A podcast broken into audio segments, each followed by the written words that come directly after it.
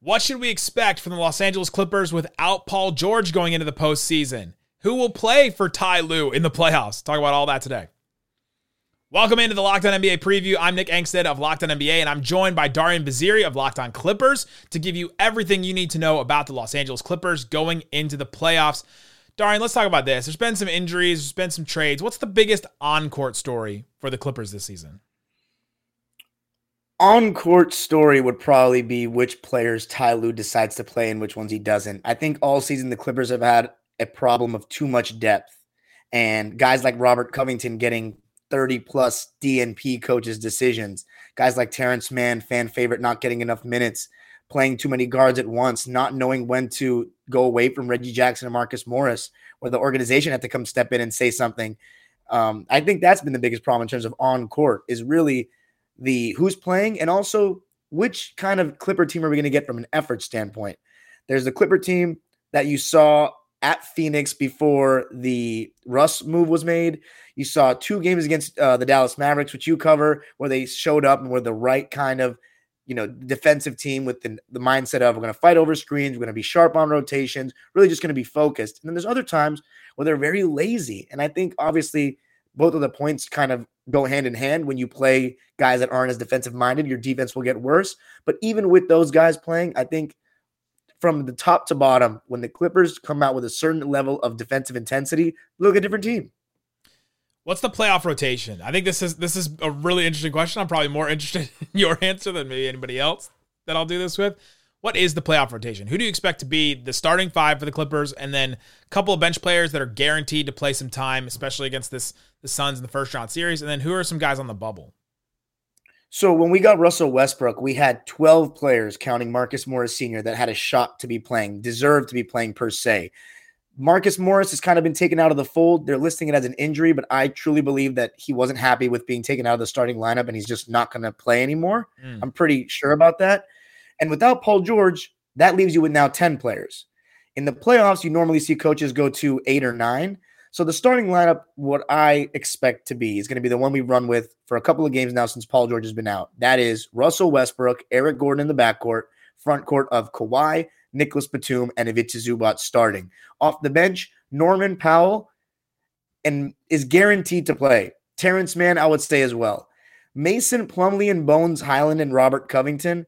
I see two of those guys playing. I don't know if they will go ten deep, and if they do, it will be Robert Covington getting a couple of minutes, I think, when Kawhi is out, especially if K D is in when Kawhi is not. But if I had to choose, he's been more Bones-friendly, Ty Lue, than Rocco. Rocco's been that tenth man. So if we go nine-man, nine-man rotation, the odd man out based on the end of the regular season would be Robert Covington. So that would be to keep an eye on it, is either going to be ten-man or nine-man. I wouldn't think, you know, Amir Coffey or anyone else is going to get in there. What are the biggest strengths and weaknesses of this Clippers team? Basically, how have they won games this season, and how do they lose games in general this season?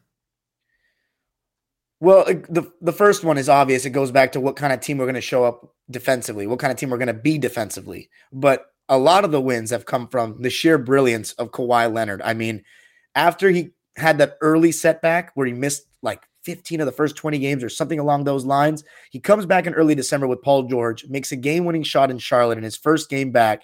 And after that, I think he's only missed like, you know, fifteen games or something like that. He has been relatively healthy the rest of the season. Yes, he missed thirty games, but a lot of those were in the beginning. He's really been fairly healthy the rest of the way. And I'm not going to lie, Nick, I did not expect this kind of Kawhi Leonard first season back. He has been basically just as good as twenty twenty-one. His shooting splits since that December game have been amazing, and he's totally transformed our offense, you know, when he plays, as any star would do. But I think Russell Westbrook has also helped a lot too. I think he has given us something that we lacked, a really good passer, a guy that can get downhill. And mainly with Russ, his attitude's been so much better here than with the Lakers. He's more engaged defensively more often than not. He rebounds. And the main thing, when he's not playing well and Ty has gone away from him, he's been all smiles on the bench, been a consummate pro, and that's all you can ask for. You're somebody that watches a lot of Lakers games as well, covering for, for your channel, Dime Dropper. Uh, what's right. the biggest difference between Russell Westbrook Lakers that didn't work and seemed like he was dragging that team down to now Clippers Russell Westbrook? It seems like he's at least lifting them up a little bit in some ways and is okay with like getting benched at, at certain times.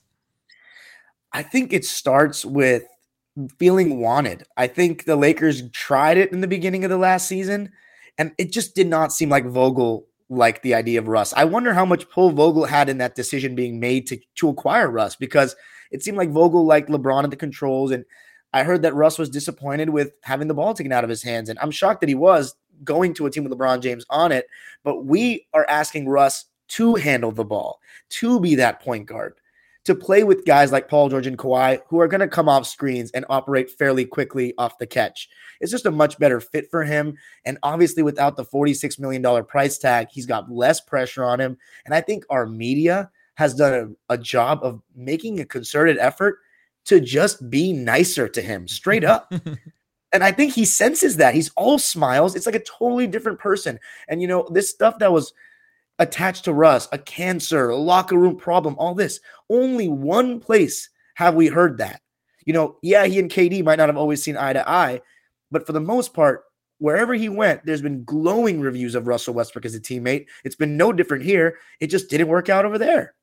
It's like everything you just said is what you could say about Kyrie and Dallas. It's just kind of funny. Sometimes it's just you need a new change of scenery, and like you just need to go somewhere else, and it'll just work out. What are your expectations right. for this team this season? Let's go three levels here. Let's go. What are the fans' expectations? What is the team's expectations themselves? Like, what do they think that they should do in the postseason? And what do you think they should do in the postseason? I think most fans are expecting a loss in this series, but there's a, there's Clipper fans, so there's so much optimism always, regardless of what our record is. So I think there's a lot of Clipper fans. If you if you asked Clipper fans, I think the majority might say we're going to win, but that's you know just off of their bias. I think most Clipper fans are concerned heading into this series, and reasonably so. For me, you know, I do expect to lose, but I got a weird feeling about this one, Nick. I think the Clippers just we thrive as underdogs, and I think there's it's it's a perfect situation to be in. There's not much to expect. Uh, as far as the team, they should expect to win. I mean, they've been championship or bust kind of attitude from the beginning with what they say, not how they act and play, with what they say. They say they're championship or bust, but they don't always show that. And this is where the two things that everyone's been banking on have to come out. Playoff Kawhi Leonard and playoff Ty Lue.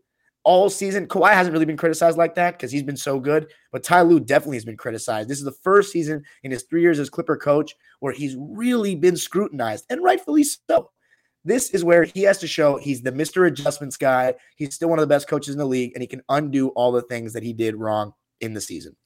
Currently, you said that they should, you know, the, the team should expect to beat Uh, the Suns, but right now FanDuel has them at a plus three thirty underdog. The Suns minus four fifty to uh, to beat them. That's uh that's that's higher odds than the, the Warriors to beat the, the Kings, which is is kind of weird to me. I would think the Kings would have a better or, uh, Warriors would have a better chance to beat the Kings than the Suns over the Clippers right now. Um, what did what do the Clippers have to do to beat the Suns in this first round series? They need to be that defense, the good defensive Clippers, in basically every game, at least four out of seven.